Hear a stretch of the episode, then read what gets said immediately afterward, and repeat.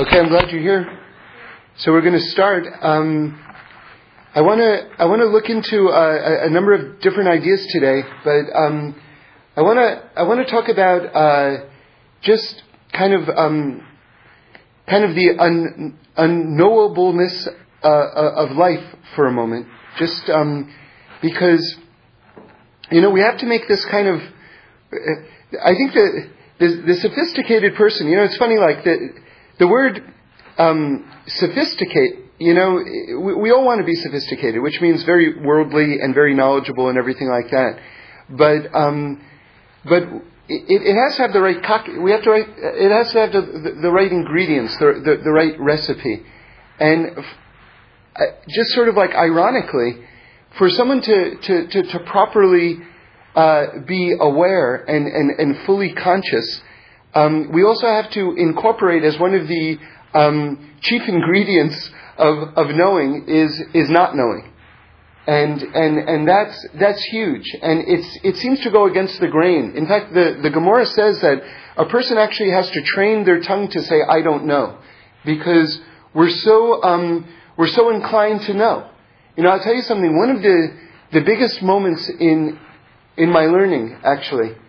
Um, or it was, I don't want to overstate it, but I was sitting in a in a in a base medrash, in a, you know a, a a house of Torah learning, and um, and I was learning next to um, an eight year old, and th- this eight year old you know was like a real kind of yeshiva guy. He had like the yeshiva dress for him and everything like that, and obviously you know was nursed on Hebrew and everything like that, and and and, and I wasn't, and all those things.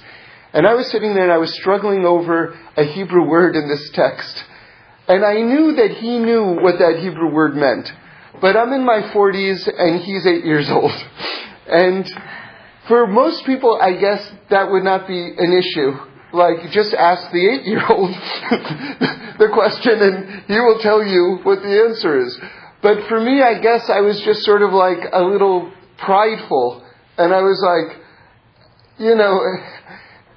Can I do this? Can I ask this eight-year-old and expose the, the, the fullness of my ignorance? You know, this question, this very basic question.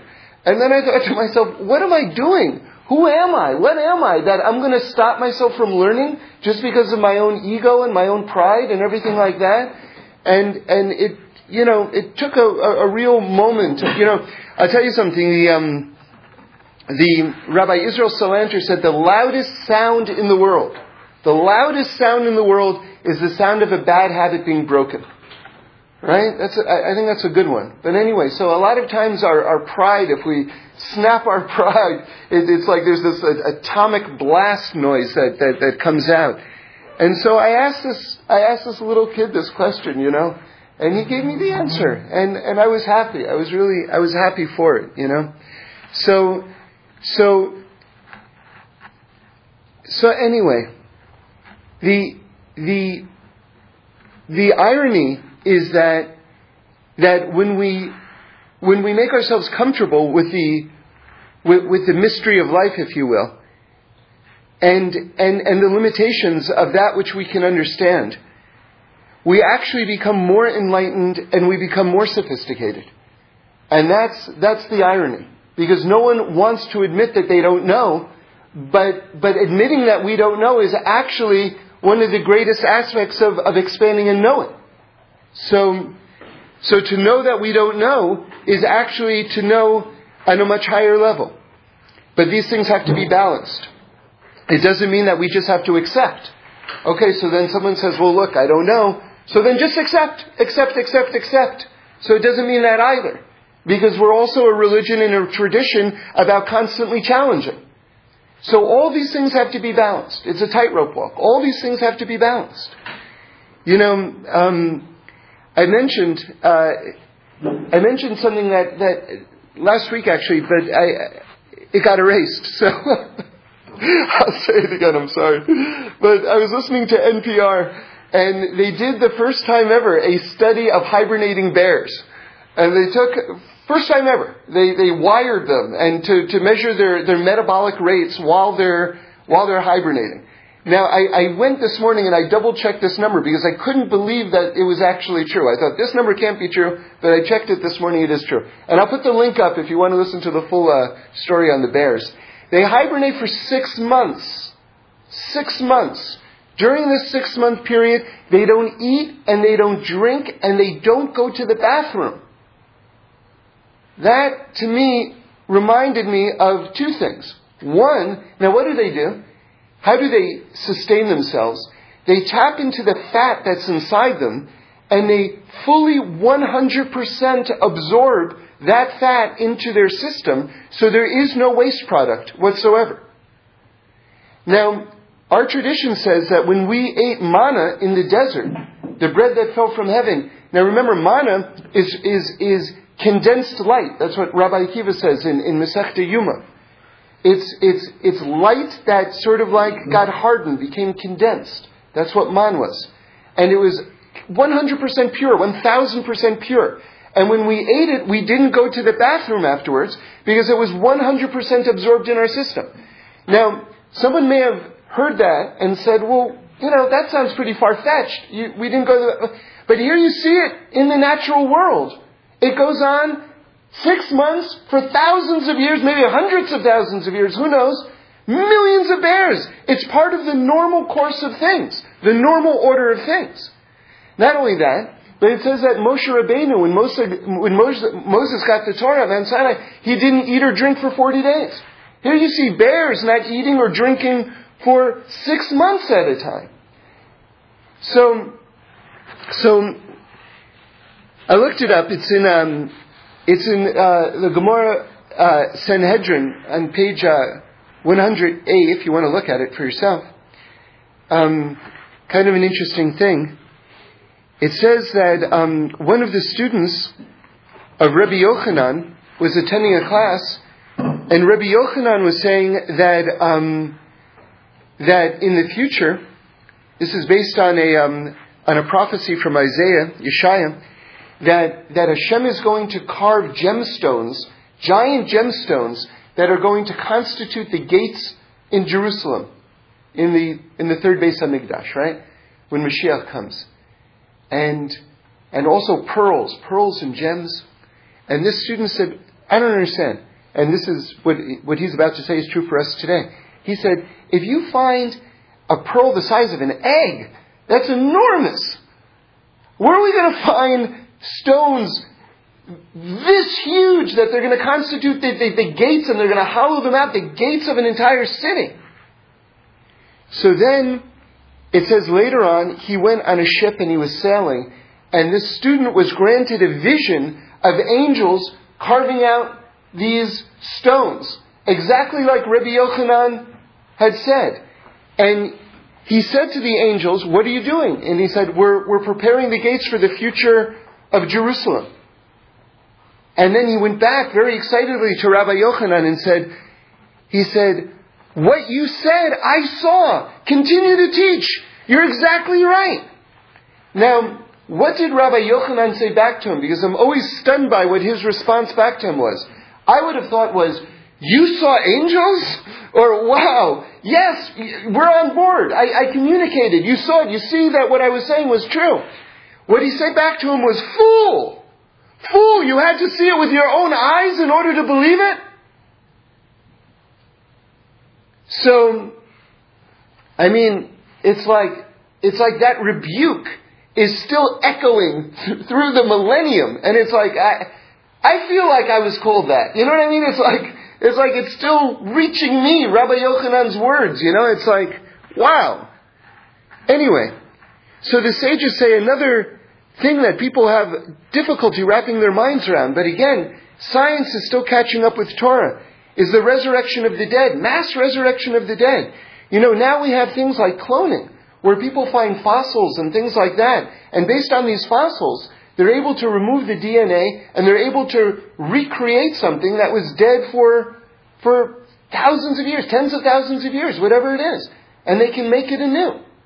So we see in science that it's true. So, so, so God can't do it. So, but, but the sages give an even more sort of compelling, um, just because of its simplicity. example, they say, listen, you, you plant a seed underground. Imagine that's like a body being planted underground. You plant a seed underground. The outside of the seed decays, right? That's like the body decaying. And then a sprout shoots up, like new life. Shoots up, a sprout shoots up and comes into the ground, out of the ground. And that's the mashal, that's the parable that they give us for understanding um, the dead coming back to life. So, so you see all of these things. Now I bring it up because we started off with this concept, which is the limits of understanding, the limits of knowing, and yet, and yet we have to know, right? So, so I just want to share with you an, another way that we see this, okay? And, um, you know, I was just listening, and it's a very, very famous shir, a talk that Rabbi, uh, well, I don't know if he's a rabbi, but but he's a he's a uh, professor, Gerald Schroeder, a, a big M I T guy, has given on Genesis and, and the Big Bang. And um, and he's a physicist from M I T, and uh, all the rest. And it's funny because this is a famous talk, and people have all heard it, I guess. But somehow I, I never heard it until this past week. It's an amazing talk. You must hear this talk. It's an amazing talk. An amazing talk. And so he got me thinking about some stuff, and I'm not quoting him so much now, but but just I recommend that, which is, you see. You see, there's something very famous at the beginning of the Torah. By the way, he points out that tens of thousands of books on cosmology have been written, and the whole description in the Torah of, of the creation of the world is thirty-one verses. And he says that the Gemara itself, now this is going back a couple of thousand years, the Gemara itself says that these, that the account that the Torah gives is a parable. Which is very, that's that's very interesting. And they compare it to a line uh, from from King Solomon, Shlomo HaMelech, which is that a just like a silver bowl with golden apples. So what is that? So from a distance, you just see the bowl. But when you look inside the bowl, you see something even more valuable, which is the, contained within the silver is gold. So that's how we're to understand these um, passages in the Torah, that they, on, on, when you first look at them, they're valuable, but they're, there's one level of value. But when you delve more deeply into them, then you find gold existing where you just thought that there was silver. So it just goes deeper and deeper and deeper and deeper. Um, so, so we have a lack of parallelism, which is really compelling. And I just want to get into that for a moment. And it's a famous thing. Uh, it's a famous thing. So Hashem makes the first day, and it says, and he calls it Yom Echad, one day. And then Hashem makes the second day, and he calls it Yom Sheni, the second day. So do you hear the lack of parallelism? One day, second day. And then it goes third day, fourth day, fifth day, sixth day. Or the sixth day. So what should it say? First day, second day, third day, right? First day, second day. Or one day, two days. Right? It should be parallel. But it's not. It's one day, Yom Echad, and then second day, third day, fourth day. So what is this lack of parallelism coming to indicate? All right, so I want to say something something on this. But but first let me just um, take a moment to uh, talk about this idea of one day, which is, I think, kind of cool. Yom Echad. Not the Matisyahu song, right? One day, right? I wonder if he had that. I'll have to ask him. I wonder if he had that in mind also, you know. So one day, by the way, one day the... That's... Well, let, let's get more into it before we, we, we talk about some of the levels. You see, you see, the rabbis explain that one day means a day that was all where God dwelled alone. That's why it's one day, the oneness of God, just just God. God dwelled alone. You see, you see, this is important because it tells you that the perspective, narratively speaking, The perspective of the account of creation is going from the beginning forward as opposed to looking back on something that's already happened. I'll explain what I mean by that. Because if it's looking back on something, you see, when you've got first, second, third, that's relativistic. That means something can be first if there's something else that exists. Because then you have first and second. Alright? But if there's only one thing that exists, it can't be first, it has to be one. So, so do you understand? So, so when it says one day, that's coming from the point of view from the second not having existed yet. That tells you the point of view of the text, that it's starting from the beginning and then moving forward, as opposed to looking back. Because if it was looking back, then the second, the third, and the fourth already existed, and then you could refer to the first as the first and not as one. Am I communicating? Everyone following? Okay, good. So you've got this idea of one day. So that's just God dwelling alone. Now, now it says, it says that that there was no Yetzirah, there was no no evil, no bad mixed into that day. And the rabbis learn in the Gemara something very interesting, which is that there's one day out of the year which is totally free and clear of any any any any. Um, any bad side to it. And that day is Yom Kippur. It's one pure day. Alright? Now listen to this. So, so the Gemara brings this. Now I think this is interesting because you, you've got a lot of gematrias in, in, in, in, in Torah. You know, um, but not too many philosophical gematrias from the Gemara itself. Like you have more kind of technical or legalistic things that they learned out through gematria from the Gemara, but not so many philosophical ones. So this is very striking, the fact that this is coming from the Gemara. Um, so it's it's Yom Kippur is a day, one day out of the year that's free of any evil. Okay? So if you take the word hasatan, which means the accuser, like Satan, hasatan, the accuser, the Gemara says the gematria of hasatan is three hundred sixty-four. So in other words, Hasatan, this energy, this sort of mixed energy with Yetzirah in it, is present three hundred sixty-four days out of the year, but not one day, which is this Yom Kippur day, right? Yom Echad.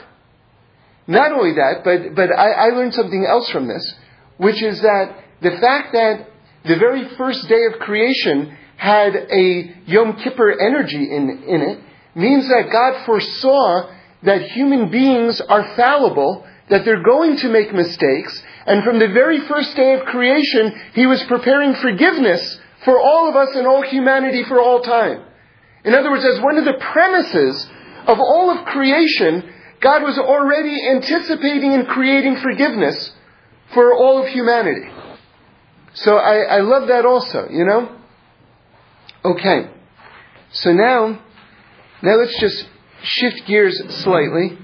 You know, you've got this, you've got the first letter of, of, of, of the Torah is the letter Beis, right? And the way the letter Beis is shaped is that it's got this sort of like, this iron wall, this, this, this, this pole, you know? And, and so when the rabbis teach that, if you want to go backwards and you want to explore the very, very origin, right?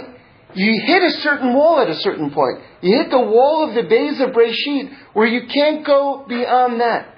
You can't go further than that. And um, you see, there's something that people have to understand when they try to imagine God. I heard Rabbi Green say this, and I think this is true. I don't know that people do this intentionally, by the way. I think that this just... We kind of, we don't even know that we think this, but most people think this when they imagine God. They imagine just a bigger, stronger, smarter version of us, right? And maybe without a body, all right? Let's make it Jewish, right? So it's like bigger, stronger, smarter than us. But that's not God. God is way beyond that. He's way, way, way, way, way beyond that, okay? And the Ramban, in his Ikharim, which are the essential philosophical principles of what constitutes a Torah understanding of the world, says that God is not just one, meaning this massive unity. God is not just one, but God is unique. Now we have to just spend a moment like separating what's the difference between one and unique. Unique means there is no other thing like it. In other words, there is no reference point for it. Like, like let's say I have a giant version of, of a cup. Well, if I have a smaller version of a cup, that's just a bigger version of that. Okay? So, so, so it's not unique. It's just a bigger version of that. But God, we say, is unique, which means there is no reference point. There is no likeness of Him that exists at all. There's just God. And that's His, in His oneness is unique. So that's actually a very liberating thought. Because you realize, man, you just don't know because it's not present. It's not in your field of vision. You don't see it. It's not, it's not, it's not part of the, the, the, the, the sample data. Now, understand that the angels have a vision of God which is exponentially greater than our vision of God. So much so that we say that they're stripped of all free will. Because they're standing before the greatness of God, and they can't, like, you know, it's like, I'm mad at that guy. Should I shoot him? No, you know, it's like, no! They can't, they can't exercise any, any bad thought or inclination or anything like that. They have no free will. Because they see the fullness of God. But, what do the angels say? The angels say, where is the place of His glory? Which means even angels, whose understanding is dimensions beyond our understanding, they don't see the fullness of God. They don't see it because God is unique. God is beyond, beyond, beyond even that. Okay? Okay. So now, now with this in mind, let's revisit the letter Beis one more time, which is, Beis is really interesting because on the very bottom of the letter Beis, there's a There's a there's a horizontal line that peaks behind the wall. You'll see there's like a little stem, right? Because here, if you want to draw the letter Beis, it goes, eep. And that little that little pointing is pointing to the letter Aleph before the letter Beis of Reshi, which means, yeah, it's true. We can't know God in His fullness, basically, because God is unique and He's beyond, right? But at the same time, it's pointing and it's hinting to the fact that there's a creator informing all of existence. And that's all there. Now, I want to get to really the point of everything I've been building up to. It's actually maybe a much smaller point than what I've been trying to say, but I, I just want to say it. So you've got one day, and then you've got second day. That's a paradigm shift. That's a paradigm shift because you're going into a completely different phraseology. Do you understand? One day and then second day. Meaning to say, as you work backwards, you get to the letter Beis. You get to this idea of, um, you know, that that which that which is knowable, okay, which is this world. But then it goes. Okay, let's say I want to work backwards. Let's say I'm a, I'm a cosmologist or a physicist or something like this. So I've got fifth, fourth, third, second. I've gotten all the way back, and then one. Oh no, no! It's a just it's a totally different paradigm. I don't get to first. I go from second. Now my God, I'm finally going to get to God, right? I'm finally going to get there. Second, I got up to second. I'm up to first. No, second, one. Eh. You know, so all of a sudden the lights go dark. The lights go dark. And that's inc- that's an inc- I, to me that's an incredible thing. That, and and it's it's and look at the simplicity with which it's recorded in the Torah. Just one day, second day. Right? And yet the giantness of the concept there, you know? Um, okay. So, so, so I heard, um, uh, Rabbi Avram Sutton was in town recently, and, uh, I didn't hear him say this, but he told someone who, who, who related it to me, and I, I, I was so sort of like uh, intrigued by this, you know, which is that in, in the in the initial account of creation, Hashem refers to the two great luminaries, the sun and the moon, right? And because because it says two great luminaries, that means that they were equal, because they, they're, they're presented as having equal importance, the two great luminaries. So the rabbis learned from this that originally the sun and the moon were the same size, and later on, because the, the moon complained, the moon said, is it right that two heads should share the same crown? Meaning these two great, you know, you know, you know, heavenly spheres should share the sky, which is like the, which is like the crown.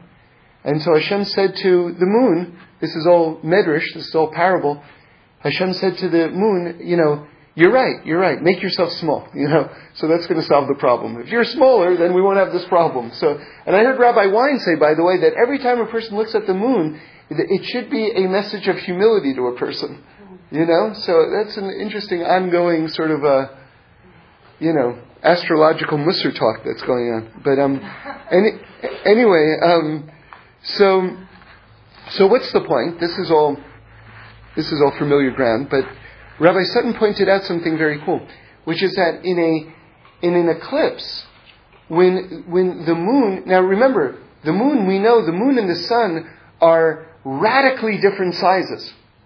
The moon is tiny compared to the sun. The sun is, you know, way larger. Not only that, but in terms of um, mileage. How many millions of miles away? The sun is ninety-three million miles away.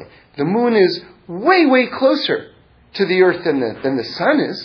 You know, so they're, they're, they're tremendously different sizes and tremendously different distances from the earth. And yet, when the earth in an eclipse travels in front of the sun, it's the exact size of the sun. It's the exact size of the sun when it stops in front of it. And then it moves on. Now look how, look at all of the things that had to be arranged in terms of like the real estate of the heavens, right? In order to correlate these two things in such a precise way. So, so the levels of exactitude that we dwell amidst is really, really is really thought-provoking. It's really thought-provoking. Because we've got such a tension in our own lives when it seems like everything is so ridiculously out of whack. And yet when we look, we see such precision. You know, I, I, I want to I want to change the subject slightly, but only slightly, because it's another example of, of precision. Um... in the text and, and that which surrounds us. The very last word of this week's Parsha that we just read in Vayakel is this word Nechoshet. Nechoshet means um, copper. And, um, you know, the, our tradition is, is that God created the world out of the Hebrew letters. Now, how are we to understand that? The way I'll tell you how I understand it, that the, that the different levels symbolize different um, energy wavelengths, basically. And so God combined these different energy wavelengths in order to give us, in order to create the world. Okay? Um, you know, I I just learned this from uh, from from Gerald Schroeder, but, but I looked it up also. It's from the Ramban, and it's just so compelling. It's so compelling. You see, you see, one of the ways that we understand God created the world was through this concept called Tzimtzum. Okay? So, Tzimtzum means that basically it's condensation or compression. So God takes his, his light, like the Or Ein Sof, light without end, and he compresses it and compresses it and compresses it until there's, there's materiality. Okay? So, so there's a seamless continuity between spirituality, if you will, between light and then ultimately matter. And in fact, in fact, this is on one level what Einstein was was formulating when he says E equals M C squared. which is this concept that energy can have mass. That energy, if it's combined in the same way, actually can have mass. And that's what God did with the with the universe. He took his heavenly light, which is pure energy, right? And he created mass out of it. So we actually have mathematical formulas, you know, which is amazing. Um, by the way, you know, I I sort of wondered, who's the greater scientific mind? Was it Einstein or was it Newton? Because Newton is the one who kind of formulated gravity to begin with, right? He's the one who kind of put mathematical components on, on, on nature, if you will. And of course came up with calculus and all the rest. And the reason why I bring up Newton is because Newton was absolutely fascinated with all of the measurements in the Beit HaMikdash, the Holy Temple. And he has sketches, you can see it, I've even put it on the on my on my website. Uh, his drawings of the Beit HaMikdash in his own hand. And the reason why, one of the reasons why he was so fascinated by the measurements of the Beit HaMikdash is because he thought that these were divine proportions. Like, in other words, you know, have you ever had this experience where you're walking in a neighborhood and you're not being critical or anything like that, but someone's done a remodel and you realize it's like, you know what, they mean well, but that door is way too big for that home. You know, they've just put in, it's like, you know, it's like we're going to do our house again, we're going to put a really nice door up here, and it's like, what did you guys do? That door is not, it's way too big for them, or they want to add like some nice windows, like those sort of like big sort of arch windows, right? And it's sort of like, that window, that looks terrible. I mean, I'm not knocking on their door and telling them, do you realize the window you just spent a lot of money on looks absolutely terrible in your home? But, um, you know, but, but in other words, getting proportions right is not a simple thing. It's not a simple thing. And, and, and it's also kind of relative, because just because I don't like the way that window looks, maybe I'm wrong. Maybe they're right. Maybe it's, maybe that door looks great. What do I know? Right? But what if there actually was a divine proportion? What if there was actually, you know, we say beauty is in the eye of the beholder.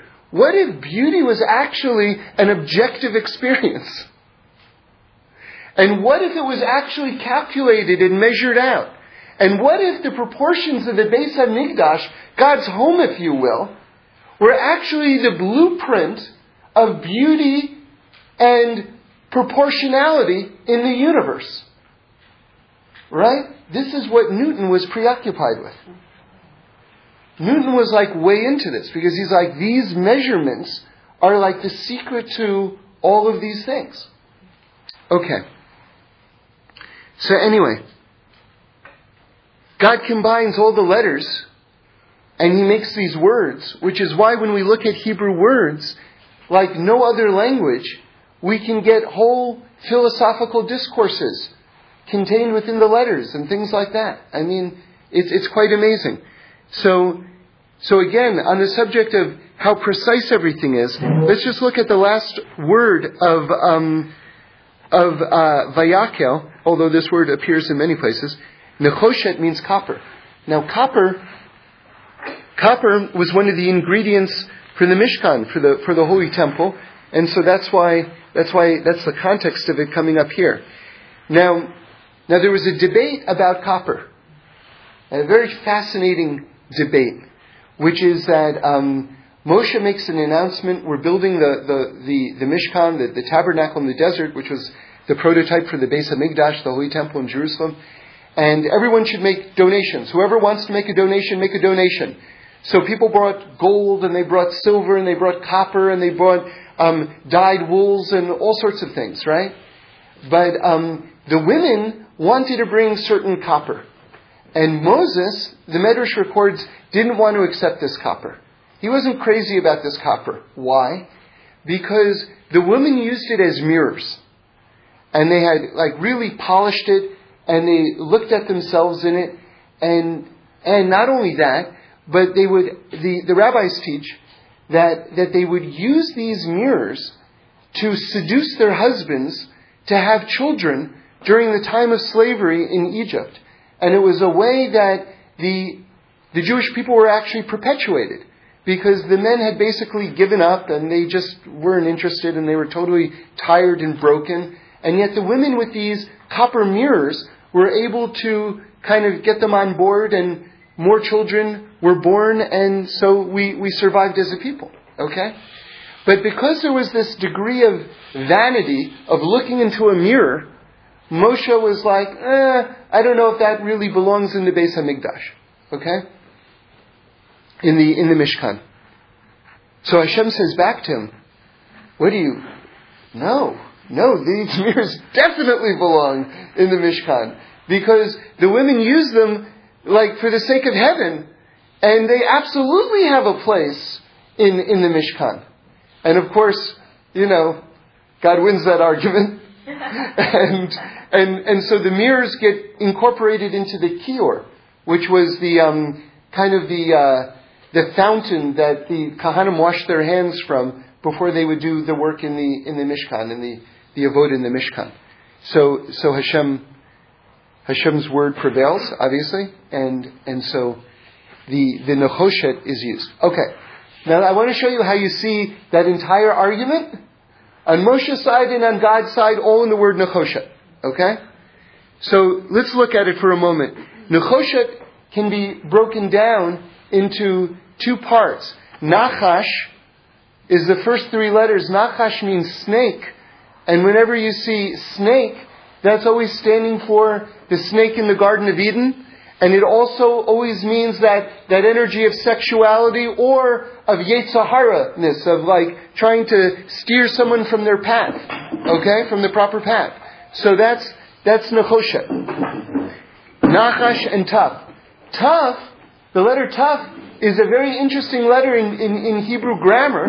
It means belongs to. Okay, now I'll give you an example. Isha means woman.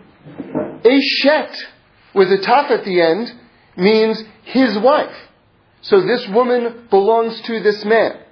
His, so it's a it's a possessive kind of thing. Okay, so so taf means of, belonging to. So Moshe said, I don't think that we should have these mirrors, because nachash taf. It belongs to, the top means belongs to, it belongs to the Nachash, this snake energy of vanity or Yetzirah that they were kind of looking at themselves and all the rest, right?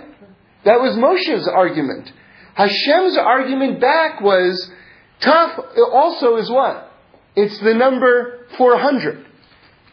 And we were sentenced, or it was decreed that we would be in Egypt for four hundred years. And it says it was because of the merits of the women that we were taken out of Egypt. So Hashem says back to Moshe, no, Nachash Taf, because they harnessed the energy of the Nachash, because they uplifted it, and they sublimated it, and they used it properly for the sake of the Jewish people, right? We were able to s- survive the Taf, the four hundred years of Egyptian exile. So absolutely it goes into the Mishkan. Amazing! You've got an entire philosophical discourse back and forth in one word. In one word. So, so that sort of blows my mind anyway. Because, the, I'll tell you why. Not because of that part. That, that part too is pretty cool, I think. But... But because what's going on with all the other words? Right? And what's, what else is going on in this word that we didn't even touch on? Nachash, by the way, is also the gematria of Mashiach. Okay? Because by gematria you have something very interesting. Sometimes you'll have, and this is the best example there is, by the way, I think, that where you'll have one number which will which will incorporate two words which are the opposites on the same spectrum. So on, on, on one spectrum, what could be more opposite than the Nachash, the snake, which brings us into exile, and on the other side of that spectrum, Mashiach, which takes us out of exile. And it's the same number. You know, it's not a contradiction. God forbid. It just shows you just how, how deep this, this actually goes. That there's a whole spectrum involved. So, so anyway, so anyway, ultimately, harnessing the power of the snake, of the Nachash, which is Gematria Mashiach, that it will belong to us. Mashiach, that's the Tav. So Mashiach will belong to us when we harness the power of the Nachash. So that's that's also there. That's also there. So again, what about all the other? What about all the other words? What about the? What about the sun and the moon fitting in the same, the same hole? How is that possible? How is that possible? So the precision. So you have the precision against the backdrop of what? The precision against the backdrop of the fact that our lives are so completely out of whack. And this is the human condition. This is the human condition. This is the human condition. We're just trying to get it together. We're trying to get it together. I'll tell you something. Something that kind of popped into my head. And it's something that I've been wondering about for a while. How is it possible that all the planets don't bump into each other? You know, they they exert these enormous gravitational pulls. And then you've got black holes, which are just off the charts in terms of the amount of gravitational pull that they that they that they uh, exude, or whatever the proper word is. And yet you have this incredible ballet dance of trillions of spheres in the sky, all going the exact, exact, exact, exact orbits, right? Because if it got out of whack, then these would start slamming into these, and then these would start slamming into these, and then before you know it, there's like mass chaos. Everything is slamming into everything else. You know, there would be a domino effect. And yet that's not the case. So I was thinking, you know, it's the same thing with you and me. Each person, the Talmud says that if you save one person, it's like you save the whole world. If you save one life, it's like you save the whole world. Each person is a is a world, is a planet. How is it that we don't smash into each other? And the and the way we do it is with halacha. Right? Because halacha means the way. It means the path. And so when we go along the ideal path, we don't bump into each other. Right? And then you're always going to have people bumping into each other, like you have meteors pla- smashing into planets, right? They're still bumping in, but then you have quartz. That's also part of halakha. You have quartz, right? By the way, the mitzvah for divorce, listen to this, very interesting. You say, um, two people can't get along, so they get divorced because they can't get along, right? But believe it or not, that's not the Torah reason for divorce. The reason for divorce in the Torah is that there should be peace in the home. Isn't that interesting? In other words, it's not because, okay, you guys absolutely can't get along with each other, go to your separate houses. That's not it. It's like, peace is so prized. So it's for the sake of peace. And you have court systems where people can't resolve business tensions between each other. So you go to a court and then you resolve them. Um, I want to tell you a story, and we'll just conclude with this. Um, something beautiful. I heard Rabbi um, Pesach Krohn say this this week, and it's just uh, one of the one of the, just such a special story. And he said before he said he said this story can change your life, and I I, I believe that that's true. So anyway, the story goes like this. I'm, I'm sorry I don't remember all the names. I apologize, but but story's still good. Um, and now this was told to him by the person who it happened to, who said these words that I'm about to tell you. So, so this comes. This story actually comes from the source, and it goes like this: There's a person who um, runs a like a like a kollel, like a you know like a house of Torah learning up in the Catskill Mountains, and it's like a very you know you know like the learning there is very strong, and people are all kind of yelling out the, the, their various, you know, positions with each other. And so it's a very vibrant, very, very vibrant environment. And he notices that there's someone there who's, who's, you know, doesn't fit in with all the other people necessarily. He's sort of like new to the, new to the place. And he's sitting there, he's got his ArtScroll uh, Talmud, and he's learning himself just with great enthusiasm and everything like that. And he's older than all the other kids and everything like that. He's already, you know, you know, um, an established person, and you know, later on in life. And so he's so the the Rosh the Rosh Yeshiva, the, the, the head of this uh, Torah institution, is so taken by this person and the fact that he's he's you know arrived there and and, and he's so into his learning.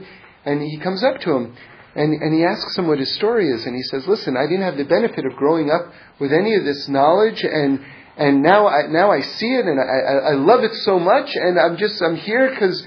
Because this place is so great, and I just want to learn great Torah in this great place." And he said, "Listen, if you have any questions or whatever it is, if I can help you out with any of your learning or whatever it is, please don't hesitate to ask me. I'm so, you know, so privileged you're here." Okay.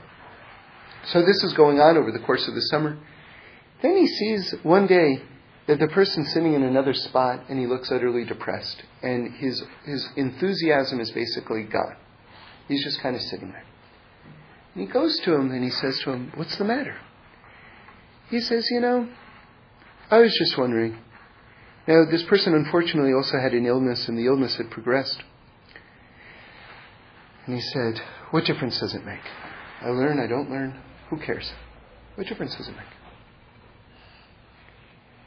make?" And the man told Rabbi Krohn, he said, he said, just, he said, "Hashem had just blessed me that I had heard this particular thing the night before. So I had something to say back to him. Otherwise," he said, "I don't know what I would have necessarily said to him." So here's the story. The night before, this the the the, the man who, who ran that uh, Torah institution uh, was listening to the radio, and they were doing a story uh, about uh, Arturo uh, Toscanini, one of the uh, great conductors, um, orchestra conductors of the twentieth century. And um, this man was his biographer. And he he wanted to be with him as much as he possibly could, and that night he wanted to be with him, and Toscanini said back to him, he said, "No," he says, "you can't be with me tonight." And he said, "But why?" And he said, he said, "Well, just because." And he said, but but "please tell me." So he said, "Well," he said, um, my, my health is failing. I'm, I'm getting older." And he said, normally, and I, forgive me, I don't remember the, the name of the exact place. I'm going to say Austria, but there's an excellent chance it wasn't Austria, but it was a long plane ride away. He says, "Every year I do a, de- a guest conducting thing for the, let's say, the this this this orchestra in, in another country. And uh, this year is the first year in, a, in many, many, many years that I don't have the health to be able to go and do it." He said, "So what I wanted to do was tonight, just by myself, I just wanted to listen on the radio to to the to the performance and just hear what the conductor does differently. You know, just to hear just what he's doing and what I would have done, and I just want to hear it. So, and I want to be alone for that." And the man said, "I would love to be able to watch you listening to that." And he said, "All right." He says, "I'll make you a deal. If you sit in the corner and you don't open up your mouth and you don't break my concentration, I'll let you be there." So he says, "Okay." So that night, turns it on, and he's listening with great concentration. And at the end of the performance, the man keeps his side of the bargain, doesn't say a word. The man comes up to him and says, to Toscanini, and says, "So, uh, what'd you think?" And he says, "Well," he said, uh, it, it was a little bit disappointing." He said, "Because there are supposed to be fifteen violinists, and there were only fourteen violinists." And he said, "What?" He said, just just what I told you. And so, because of that, it didn't really have the fullness." And he said, "You're trying to tell me that you were able to hear a radio broadcast from thousands of miles away, and you could tell that there's supposed to be fifteen violinists and there were only fourteen violinists?" And he said, "Yeah." And he, the, the biographer refused to accept that, could, needed confirmation for this. Called the next day, got the orchestra, you know, office, whatever it was, and asked how many violinists there were. And the person said back to him, well, you know, it was a little bit embarrassing. Normally we had fifteen, but last night we only had fourteen. And he independently confirmed what Toscanini just knew just by listening to the to the thing. And the man came back to Toscanini and said, how is it possible that you could have known that? And he says, you don't understand. He says, when you're listening, you're listening from the audience. He says, but when I'm listening, I'm facing all of the musicians and they're all playing directly to me. And he said, and I could hear that there were notes missing. And so this man said back to the man who had become depressed from his learning because he felt like, you know what? It doesn't, what difference does it make? He told him that if the conductor can hear the difference, what about Hashem, who is the conductor, who is directing all of the music, all of the orchestra, all of the notes that all of us performing? If there are notes missing, He knows the notes are missing, and the notes belong, and the notes are needed, and the notes are adding. And He knows, and it makes a difference.